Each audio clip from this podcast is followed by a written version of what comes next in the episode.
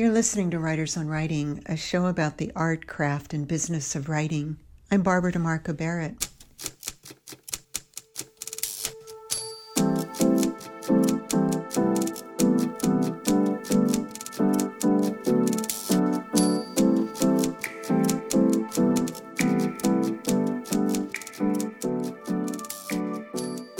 Today, my guest is literary agent Matthew Carnicelli. Matthew is the president of Carnicelli Literary Management, located in New York City and the Hudson Valley. He represents best selling and award winning authors publishing books in the areas of history, current events, sports, business, memoir, biography, health, literary fiction, and graphic novels. Since becoming an agent in 2004, he's focused on helping leading thinkers, journalists, academics, and others with exceptional stories or messages develop clear and original book ideas and partnering them with the best editors and publishers for their books. Matthew is a graduate of Washington University with a BA in English Literature and Political Science and received an MA from the University of Toronto in English Literature. He's taught college level nonfiction writing and is a frequent guest on various writing and publishing industry panels.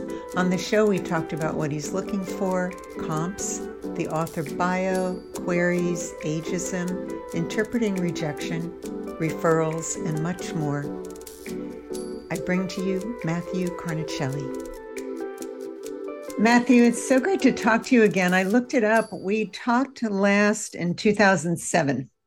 Oh, is that when? I was trying to think. Yes, it's on the website. It's on writersonwriting.com for listeners who want to hear that that talk. Um, so for those those listeners who were not here then or who did not listen to that, will you talk about how you found your way to agenting? How'd you become an agent? Absolutely. Uh, absolutely. And first of all, thank you for having me today. Uh, it's great to see you. Um, I started out uh, after college. I decided that, well, actually, I had a stint in college textbook publishing. And then I decided I wanted to get a PhD in English literature. So I went to the University of Toronto and I got my master's degree. And in that process, I decided that uh, everything I was doing was interesting, intellectually compelling. I was studying Virginia Woolf and James Joyce. I was talking about metaphor, but I was all completely, it was all very abstract and theoretical. And I felt this is just not what I should be doing. this, I want to make some sort of contribution a little bit more, a little more directly.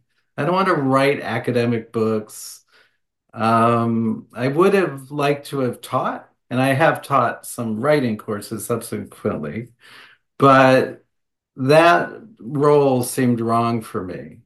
So, you know, I would talk to people and and just think a lot about things. And publishing just seemed like the natural place to go, especially since I had had some experience in college textbook publishing mm-hmm. before I went to graduate school. Mm-hmm. So I decided to move to New York and get into book publishing. And I was very lucky to work at what was it called then? It was NAL Dutton. It was mm-hmm. part of Penguin USA. Uh, and I was able, I, I was an assistant. Obviously, you have to start out as an assistant. And, but I was able to start acquiring books pretty quickly. And, um, and it was cool too, because I was able to acquire the types of things that I was interested in. I, I started doing a lot of political books. Um, I did a lot of literary fiction. I did history. Um, I did some business. I did some GLBTQ stuff. Um, and it was it was good. It was a good it was a really good start to I, I fell in love with book publishing. It was great. It was just exciting. It was ideas, getting ideas out into the world. You know, so it was so different, you know, from the rarefied academic approach to literary theory and all of that. So that's kind of how I started. Um, do you want me to continue Yeah, keep how I got into agency? Yep. Um, well, after, so I had a very nice position there and I moved up the rungs, so to speak. Uh, but then after I was a senior editor, and then I took a job, I left Penguin. Uh, it's it just seemed like a good time to move on. And I took a job with a small company called Contemporary Books which was part of the Tribune Company and which was then taken over by McGraw-Hill. And that was that was an interesting experience. It was it, it got me more interested in in actually very very good business books and very good self-help books and some sports books. And it also offered me the opportunity to learn more about the business of book publishing because the Tribune Company was acquiring other companies, smaller publishing companies, and I was kind of one of the more senior editors, so it was very interesting. Um, but that said, when McGraw-Hill took us over, I still had a pretty advanced position. I had five editors reporting to me, but it it I found it very stifling and corporate. And and I didn't agree with a lot of the decisions that my superiors were making. And so ultimately, I had kind of moved away from the big idea books that I really found most compelling when I started my career, the big idea books. Mhm. And so I quit and I started my own agency. And this was 2004, 2005. Oh, wow. Okay. and but because of that experience with contemporary books in McGraw-Hill, I had a lot more knowledge about um, kind of the more practical nonfiction, which I think is important. You know, I think it's it's it's valuable. I mean, it it's a it's it's tricky. I mean, everything in book publishing is tricky, but it but you know, so for the past 20 years, I've yes, I've been doing a lot more. I've gravitated more to back to what I was doing originally in my my career as an editor. I'm doing a lot more you know, uh, a lot of history, current events, topical nonfiction, biography. Um, I do do some literary fiction. Uh, I do I do some really cool graphic novels. Hmm. Um, and and it's it's going well. It's it's I love what I do. That's that's the bottom line. I love what I do. You know, I I love helping authors. I, I it's it's it's nice. So why do you focus mostly on nonfiction? I think I work mostly on nonfiction because I I I think I I'm in a position where I'm able to help a lot of nonfiction authors or writers, uh, historians, a lot of academics. I do work with a lot of academics. I'm able, I hope, and, and I I think I am, I'm able to steer them a little bit sometimes. Whereas fiction, I do feel I'm a, a pretty good fiction editor and and I enjoy fiction, but I, I, I just would not want to do all fiction. I, there are plenty of agents who do all fiction and editors who do all fiction. Um, but I, I like the I, I'm a I'm I'm more of a nonfiction guy.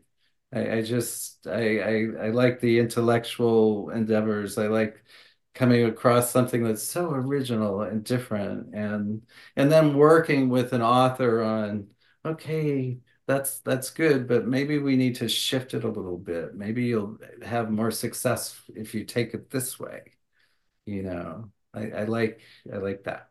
And it sounds like you're more of a nonfiction reader. Is that true? I am mostly a nonfiction. Yeah.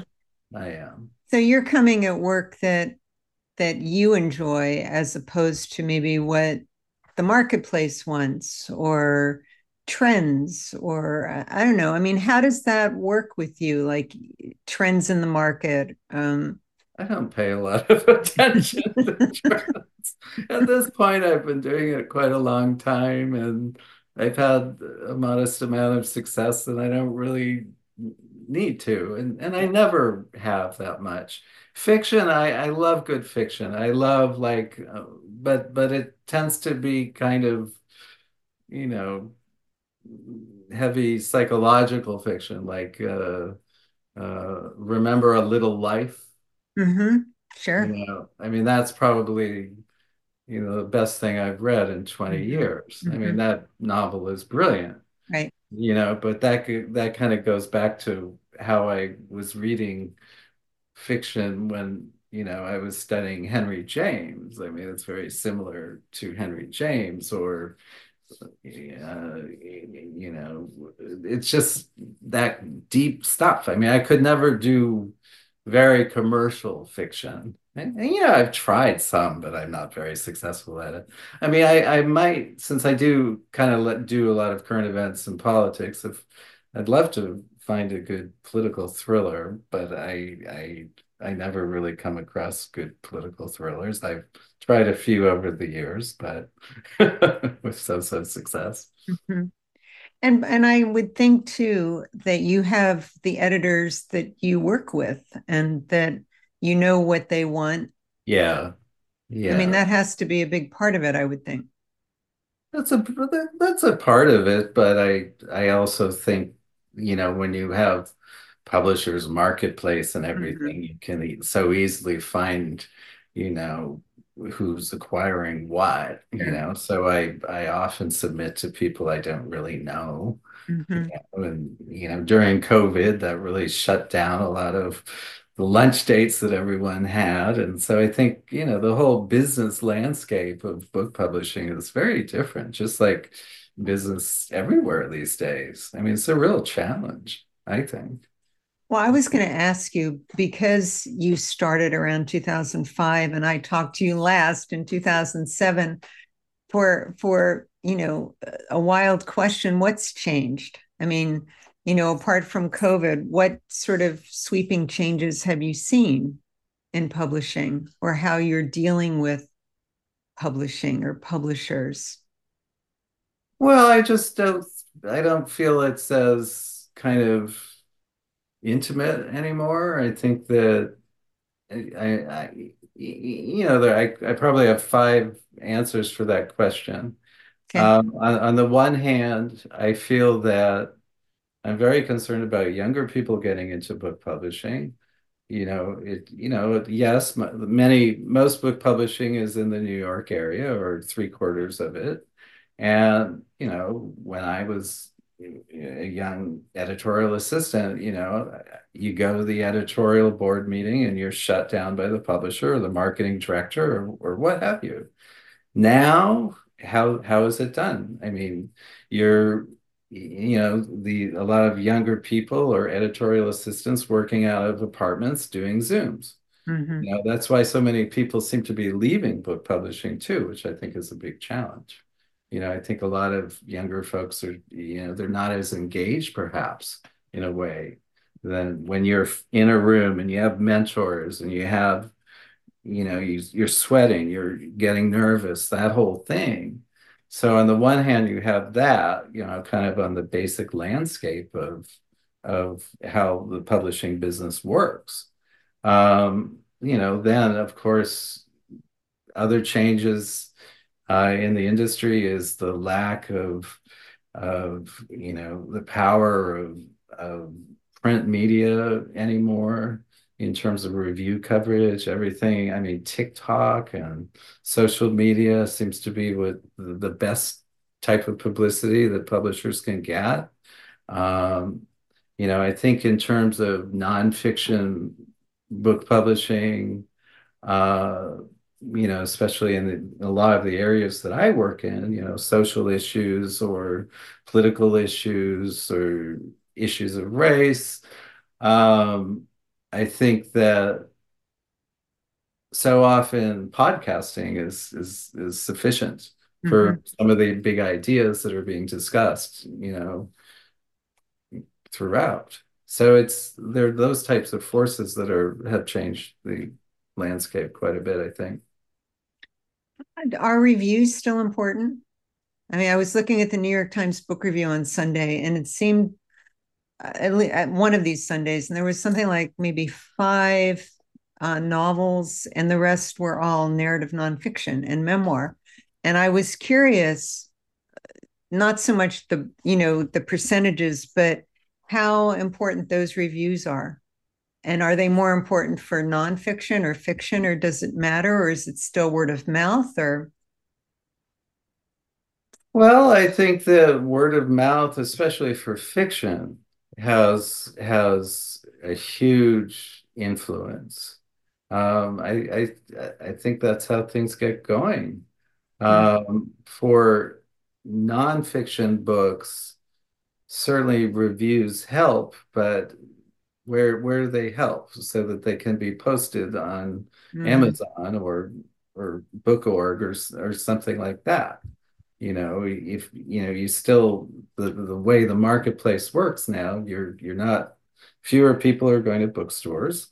Well, even if you do go to a bookstore, you pick up a book and it says New York Times book review on the back cover, that that's probably going to help you buy the book. But now you just see that on Amazon or other book websites.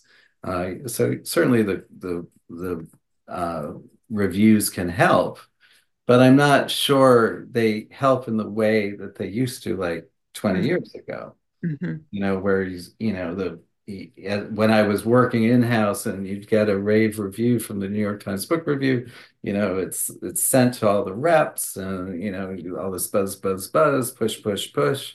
I don't think it quite works that way anymore. Um, I think it's more, you know, I don't I don't know.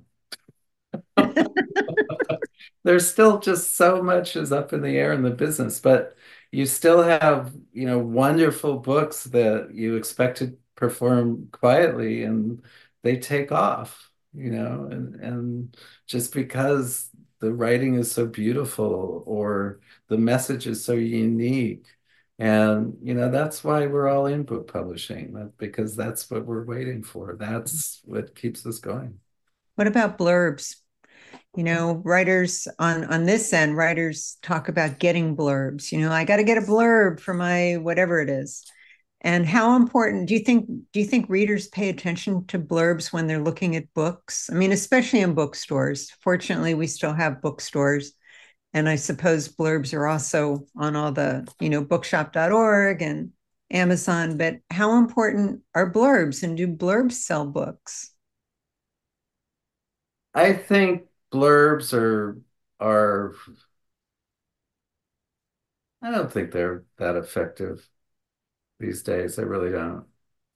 I think that where they they can help sometimes is for an aspiring author trying to get an agent. Mm-hmm. And that's the big battle. I mean, it's very, very hard to get an agent, you know, and you know, so many queries come in and you know if you have a a, a great endorsement from a, a of someone who is writing um, in an area similar to your field, whether it's fiction, a, a similar type of fiction, or whether it's uh, you know you're a journalist and you have a you're an aspiring journalist. Um, I think endorsements from other authors would make that agent pay a little bit more attention, without a doubt. So are you saying that if you're querying an agent, you should get a blurb from a writer? Are you talking I, more I, referrals? uh, no, I'm, I, I'm talking more about. I, I mean, I think it has to happen more organically. I wouldn't. I mean, you, if you have an opportunity, if you're a, a fiction writer and you have an opportunity you know, to whether it's a teacher or or someone you've worked with, if that person would, if you gracefully say, "Hey, do you mind if I use this in my pitch?" I think that helps. Absolutely. Hmm. But I wouldn't say that every aspiring author has to run out there and, and beat the bushes to get people to blur Right. their Right. work. I mean, that's that's crazy. So on Substack recently, um, an agent wrote about, and I'm reading a, a note here that I made that I wanted to ask you about. She said that um, it's no surprise how bestsellers are made, that publishers know which books are going to be bestsellers. And these are books which authors receive huge advances for and where there's a huge publicity budget. What do you think about that? I think it's true. I think there's an infrastructure now which which which makes that true. Uh, is that that's about this is about fiction, right? Um, you know, I think it was just about just books. She didn't, she, I'm looking at what I wrote. She didn't indicate whether it's fiction or Uh, nonfiction. She's just well, it could be like celebrity stuff, or these are things that demand very large advances. And yeah, sure, public there's a, a whole publishers need those bestsellers. Mhm. you know, and and and that's why I don't know. I, I just I'm not very focused on bestsellers. That's not my thing.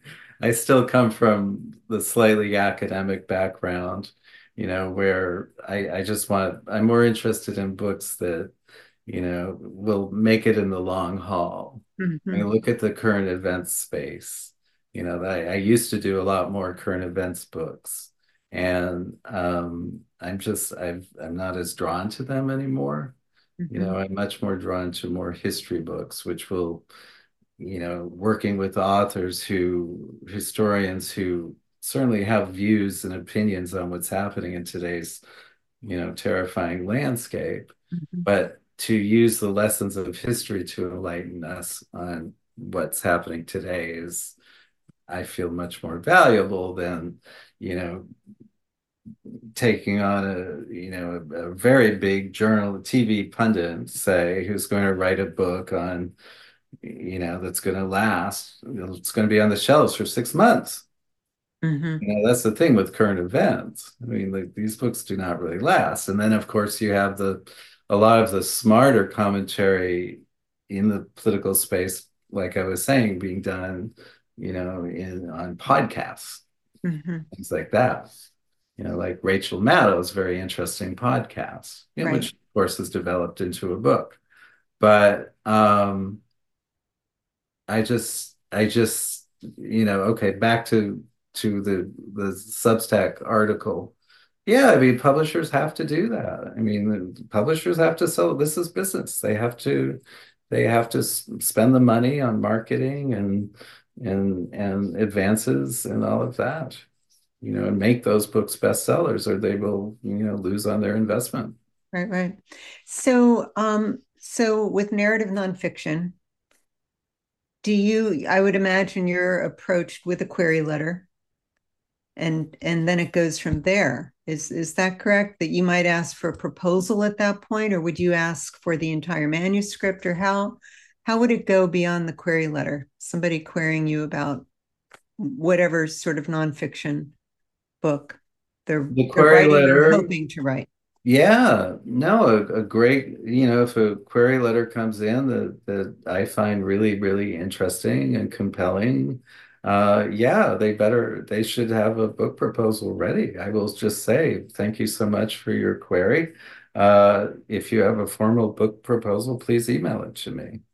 And usually I like to see two sample chapters as well. So then the book proposal would be um, comp titles, marketing, um, bio, Book two chapters. proposal, book pro I'm very I'm very rigorous about book proposals when I send them out to editors. Mhm. So they yeah, they they a book overview, why this subject is so important to them, what what compelled this person to get into this subject. Competition is very, very important. Uh, and then chapter summaries are very important. Uh, and of course, an author bio, why this person is the perfect person to write this book. Mm-hmm. Does that go for memoir too? You handle some memoir, is that true? I handle some memoir. I feel that memoir is uh, much more dependent on the power of the writing mm-hmm. um, compared with some of the other nonfiction categories. So in that sense, I I don't really need a proposal. I'm more maybe a you know a two page proposal or something like that. Mm-hmm. And then would the memoirist have to have finished the book or uh, a few chapters? Oh, I would say at least 100 pages. Mm-hmm. You know, you have to, memoir is tough. You have to have a, you have to really kind of have a, a critical moment, you know, where regardless of the, the expanse of, of the memoir, I just feel there has to be a turning point or a something that that changes the author's viewpoint in some seminal way that compels them in some seminal way, you know, it, whether it's a crisis point with things coming to a head or um, uh, or some some subtle change even. I mean, the really I can't think of good ones off the top of my head, but uh, I, I feel that that that moment of change is always needed in a memoir.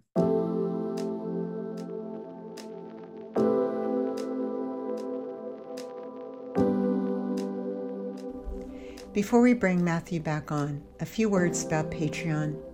Consider visiting our Patreon page at patreon.com slash writersonwriting. There are perks for patrons. A few dollars a month goes far in helping us to continue bringing the show to you. You can also help the show by buying your books at bookshop.org, shop Writers on Writing, where you will find books by authors who've been on the show, as well as other books we like. And now more with Matthew Carnicelli. Um, okay, so so back to the proposal then. So you get a proposal, you talk with the author, you two are a fit. Then what? Are you working for months, weeks, years on getting the proposal ready to send out, or do you like them to come in where they're pretty ready and there's very little you have to do um, before you then go to editors? With the project? Uh, unfortunately for the author, I tend to be quite heavy uh, with with the proposals. They really have to be quite perfect. So we're often going through many drafts. Um, you know, it it it well here my my kind of process with authors is uh is first first and and and I'll, and I'll do this with all of my authors and and what's what's also different a bit from when we talked back in 2007 is I I have a lot of authors, but I also the authors I have have been doing multiple books. Mm-hmm. So I feel that my role is a lot different than it was in 2007. And it's a nice position to, I mean, I've lost some authors, or some authors just did one offs, you know, one book or so. But I love the feeling of helping the author for the whole career, you know, and doing multiple books with that person and advising on, okay, maybe that's not the next best book to do. Hmm. Maybe it would make more sense to do this. So when I'm looking for new authors, I'm often thinking, okay, I you know, I, I hope they have multiple books in them because that's what I enjoy. And and and they they tend to enjoy having me in their corner that way. Uh, you know, so and I can push them. And when you have a close relationship with with author and author, you can you can push them. But regardless of whether it's a new author or a, a, an older author, I usually go, okay, we really need three paragraphs. We got to focus on three paragraphs. yeah, I'm not sure of your idea yet. We got to nail that idea before we build out the rest of the book proposal. We have to really make that idea sharp and unique and pure. It has to be from you. It has to be your idea. You know, so whether it's a biography of an individual, we need to find out what's the kind of running thesis that we want to work with on with that individual. Why is that individual worth writing about? Right. So that has to be conveyed in that three those three paragraphs or if it's a political is, uh, issue or if it's a moment of history um, you know or if it's a health book you know why why is this so special why does this need to be discussed we have to nail that if we don't nail that in three paragraphs we're not going to be able to sell the book mm. and if you're not able to nail that in three paragraphs maybe you shouldn't be writing this book. Mm-hmm. You know, so we do a lot of work that way. I mean, I'm I'm more comfortable doing that with my longer term authors, you know, where you know Matthew's just being an asshole again, you know. but a lot of them have felt this has been a very good exercise for them. So after we do that and we agree on the subject and the thesis of the book, then we get into all of the other stuff that we talked about, the other components of a book proposal. But it kind of falls into place after you do that initial work on those three paragraphs, I find. With really smart nonfiction authors, usually they, they get really engaged in that. And usually they get compelled from it. They're like, wow, okay, that, I needed that. I, you know, it, it gives them a little turbo boost you know, when you finally nail that that that idea, you know, I, uh, one of my clients came to me, or, or, he was a new client, and he he was a law professor, and he came to me and he wanted to do a book on um, essentially on education and all of the strikes that teacher strikes that were going on and and all of this. And it, it was kind of academic and wonky and I had we had to work together to get to his big idea, which mainly is his thinking is that the Constitution essentially makes education a fundamental right. So from there, we were able to, okay, now that's interesting. Let's let's work on that. It was there, but I just needed to draw him out and get him to think that way. And and consequently, he wrote a terrific book just on that. Um, so it's that type of um, kind of homing in on the essential idea and expanding it a bit that that kind of uh, that I think works well for me when I'm working with authors. So you mentioned um, working with a writer over the course of, say, their career. So for a number of books. So that made me think of um, older writers coming to you. And is there ageism in publishing? So does a, does a writer's age matter to you? I mean, I don't imagine that you Google them and see when they were born, but how, I mean, in general, is that a concern in publishing? I mean, I know, you know, with fiction, there's a lot of debut authors, you know, they're you know young people writing their first novel. But and i don't know like what the age range is in narrative nonfiction and if that matters does that matter? And do you see ageism in publishing? I don't um there's probably some ageism in publishing but on the other hand i've taken on clients who've been in their 60s and 70s easily and and maybe maybe but but the here perhaps this is the difference barbara. If i'm taking someone on in, in their 60s or 70s it's because i think their book idea is great. Mm-hmm. but especially in, in nonfiction and, and i'm mostly speaking probably the people i'm talking about would be academics Mm-hmm. Um, I would hope that they had published before. That that's a little trickier, I find. And and and and, and I'll be honest with you, when queries come in and you know, and this is mostly fiction, you know, I'm a retired dentist.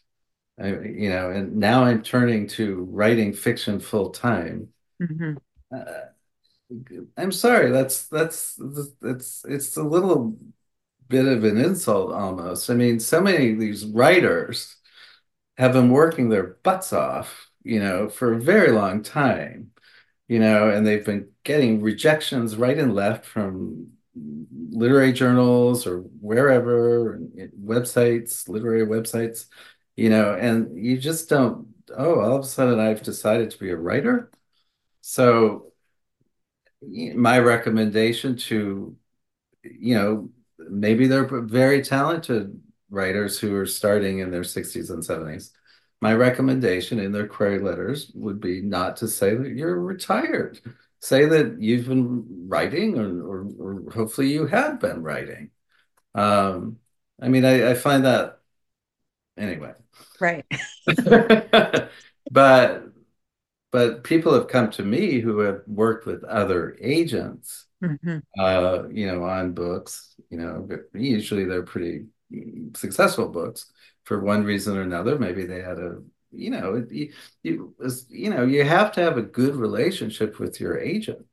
You have to feel simpatico. You have to feel that you're on the same page, um, you know, with you're thinking about your next book project.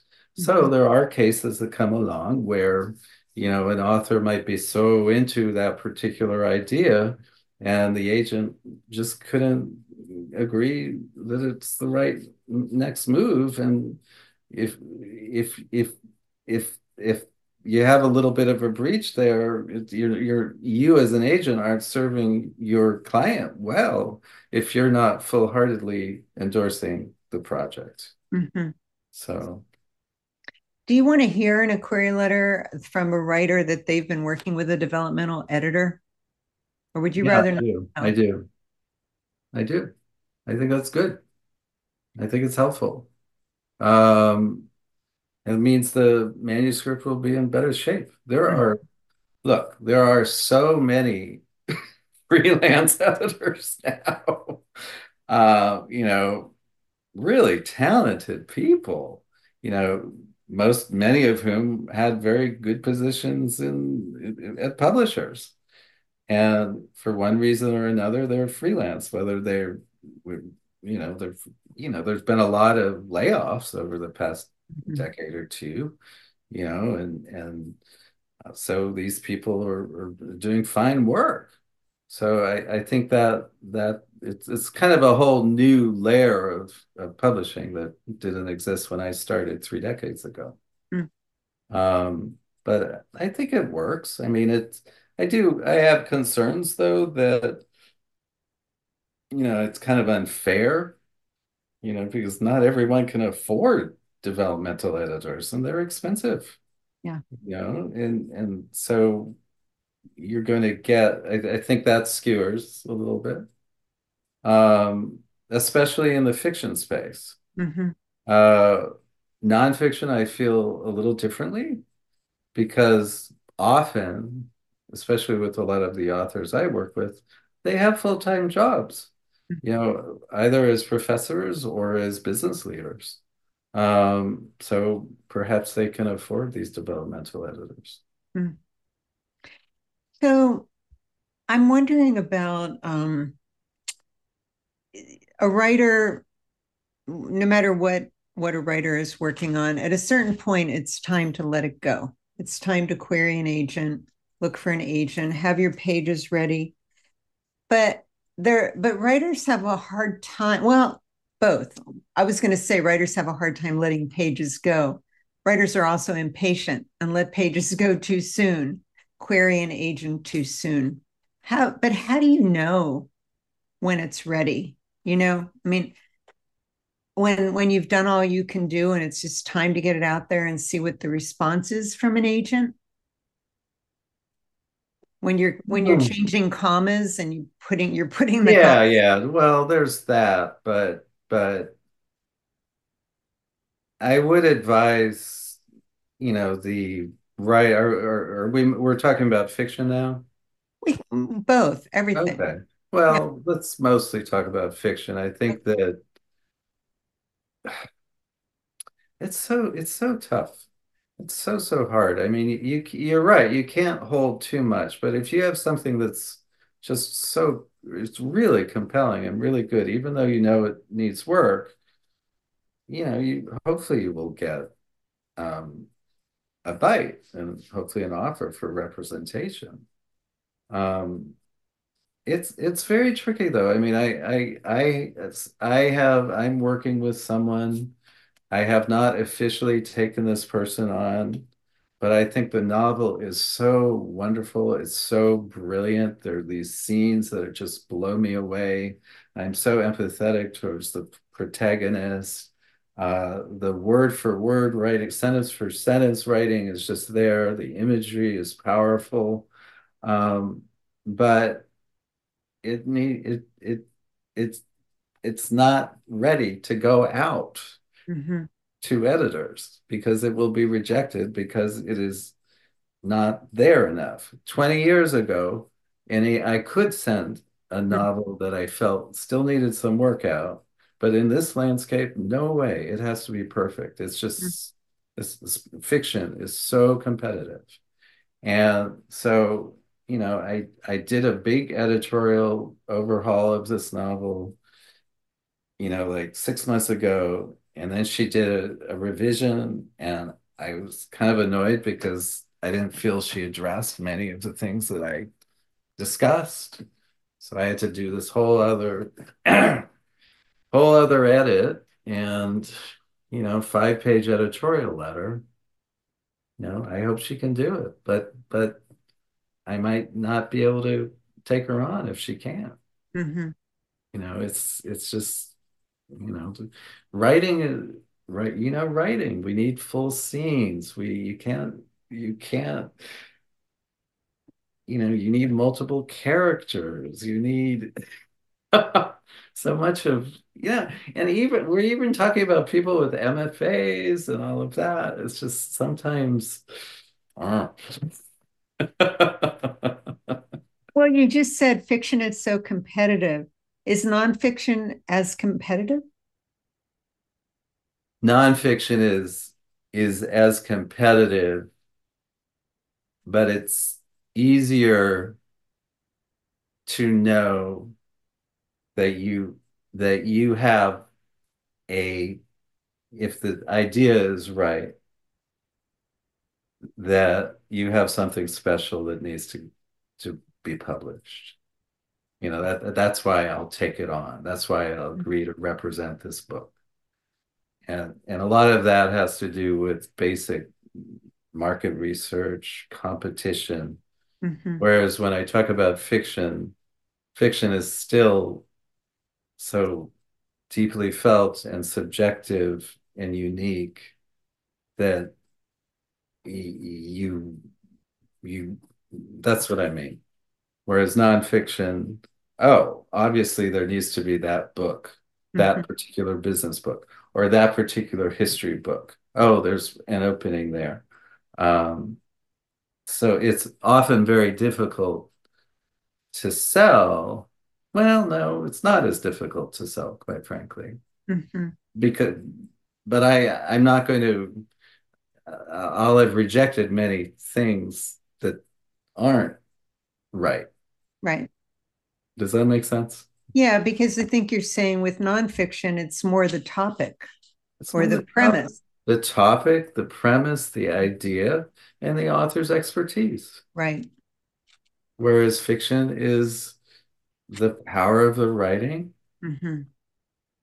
the power of the themes, the original originality of the voice um and those complicated. It's complicated but that's why we love it. Right. Right. So what about small presses? Do you deal with small presses? I mean it used to be years ago maybe 20 years ago that agents didn't want to um, a project that was not going to bring in an advance over, I don't know, $10,000, something. There was some figure. And it seems that these days agents are more willing to go to smaller presses just because smaller presses are doing good work because sometimes they put a lot of energy into the promotion and the book ends up doing well because of that so the advance isn't as important i mean what do you think about smaller i i i have been doing a lot of work with small presses i think they're they're they're especially you're seeing a lot of smaller presses with very kind of tightly curated lists in a good way that I kind of like, you know. And yes, the advances are small, uh, but they aren't out, you mm-hmm. know. And books are published well, you know, they'll earn out and they can do quite well. Uh, you know, I Beacon Press, I do a bunch of books with Beacon Press. I really like you know, you know where they are kind of politically, and they, mm-hmm. I kind of am with them. And so one of my authors is doing a bunch of books with them. Uh, BenBella Books is, is kind of a creative publisher. They do very well with business books. One of my, I have several business authors with them. Um, yeah, no, and then more literary publishers, uh, Milkweed, uh, some of, you know, a bunch of other ones. Uh, there's this smaller book that a publisher called Monkfish Publishing that's doing a lot of uh, really good spirituality titles. I just sold a book to them. Um, so yeah, and and I think I think they they do creative marketing. I think there's a lot, you know, a lot more innovation going on in some of the smaller publishers. Um, yeah, I'm a big supporter of smaller publishers these days. So we have a few minutes left. So I want to talk a little bit more about the query letter and about interpreting rejections. Okay. Because again, it used to be you'd at least get some sort of rejection letter back from an agent. And these days, you know, and often in on websites or Publishers Lunch or wherever, they'll say, you know, if you don't hear from us, we're not interested. So there's that sort of rejection. Then there's a rejection that you get a form rejection. You get, you know, your email comes it comes in, it's just like not for us, sorry. And then rejections that have short notes. So if you get a form rejection or no response at all, should you assume that you should never um, and this is a question that came in from a from a listener. Should you assume that you should never query them again about anything, or could it just be they're too busy, this project only? I mean, how do you interpret rejections? I guess is is the broad question. As a how writer, should a write, how should a writer in, interpret yeah, rejection? Yeah. I think a writer just has to make sure the query letter is is tip top you know, perfect. Uh, agents are just going to reject. Um, I I I uh, send a note, or an assistant or an intern will send a note to every query that's received by my agency. I think that's doesn't. I think a lot of agents aren't doing that these days, um, but that's the way we do it, and it is pretty much a form uh, note. Um, but it's perfectly respectful. I, I, they, they're going to get rejections. They have to just keep trying. But they, that's why the query matters so much, and and the the sloppy queries that come in. I mean, it's it's amazing. What like what? What would be considered sloppy? Like dear occupant kind of thing? well, we all have those little chestnuts, you know, when they dear Michael when my name's Matthew or you know all of those things or or just just not even being in coherent sentences and you want to write a whole book? It's just kind of strange. I've, I've never really understood how these people expect to succeed. Yeah. Uh, but if you're a if you're a writer and you've been trying hard and you know you you you know if you're okay if you're a fiction writer of course it would help if you have had some of your stories published, you know, or if you've, you know, I do think, you know, the MFAs do help and who you've worked with uh, helps. You know, if you do everything right and you still are getting rejections, um, you just have to keep trying. But you but you also have to you have have to really target your your your potential agents. I mean, I think these people, you know, they go out to a hundred agents. That's crazy. Mm-hmm. You know, you have to figure out what that each agent you're reaching out to, you know, if that agent would actually be a good fit. You know, that's why more and more it's important to check out the acknowledgement pages of, of novels you admire. Um, I'm always, you know, when people mention a particular book that I've worked on, that's that's always very helpful. So, but couldn't they just go to your website and go, "Oh, he's worked on this, so I'm going to mention this." I mean, do you want to know something more? Like That's I read a That's at least a bit of an effort.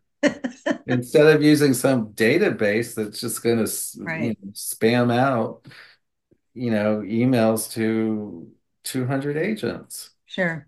They've looked at my website and and considered that I've I actually work with similar types of authors, that's a huge big first step. It sounds like not a lot of uh, writers do that. Well, the quality of some of these queries are just they're pretty atrocious. They're fishing, right? They're fishing. Fishing. Yeah. Yeah. Um, so you said MFAs matter. I would assume that, you know, a writer, like you said, talking about someone they worked with or something they do within the literary community that shows they're plugged in would matter. It's a plus. Mm hmm You know, but for really great fiction, I mean, it's you you what you're trying to do is just get the agent to reply and say, "Hey, I want to read your manuscript." hmm So you have to do every you have to use every card you have. So you as an agent, how long, I mean, how many times will you send out a, a, a proposal before you go, you know what, we got to do something with this because there's no bites? Or or maybe they've read it and you keep getting rejections, it, like 10, 20, 50. At what point will you say we need to go back in and and do some tweaking tweaking? that's a good question. That's a good question. I think that my rounds, you know, you typically go out to maybe eight or 10 editors initially, the first round. And then I'll I'll take time. If it doesn't sell right away, then I mean the the responses that I typically get from from editors are very thoughtful, you know, and, and sometimes they're very helpful. And so I'll say, okay, I'll get together with the author and I'll say, let's let's read these comments together and kind of think it through. What's, what's there something wrong in the proposal? What are we missing? Is there anything valuable uh, in these comments? And and sometimes we'll say, okay, let's do this, and, and the author will make that adjustment before we go out for the second round. And sometimes we'll go, no, it's still a bloody good proposal. We just got to keep trying. So we'll we'll make another effort. I usually won't go beyond three rounds, to be honest. It, it's kind of the writing is on the wall when when you're at that level, I think. So you've gotten up almost 30 no's at that point, and you're like, let's let's put it to rest. I'll put it to rest, but but I, I really don't like to not sell everything I go out with, hmm you know, and I don't go out with a lot, you know, so it's kind of I have a pretty good track record, so I it'll bother me because when I commit to taking on a project, I intend to sell it. Right. So um so I'll keep it in mind and I'll think if maybe I'll come across some some other author or agent, or, or rather a, a, another editor I might think of, or and and then I'll I might approach that person. But I don't do that too often. Mm-hmm. But I I I just when I take a project on, I intend to sell it. Right. We are at the end of our time. What haven't we talked about that we should have talked about? Um, what have we not talked about? I uh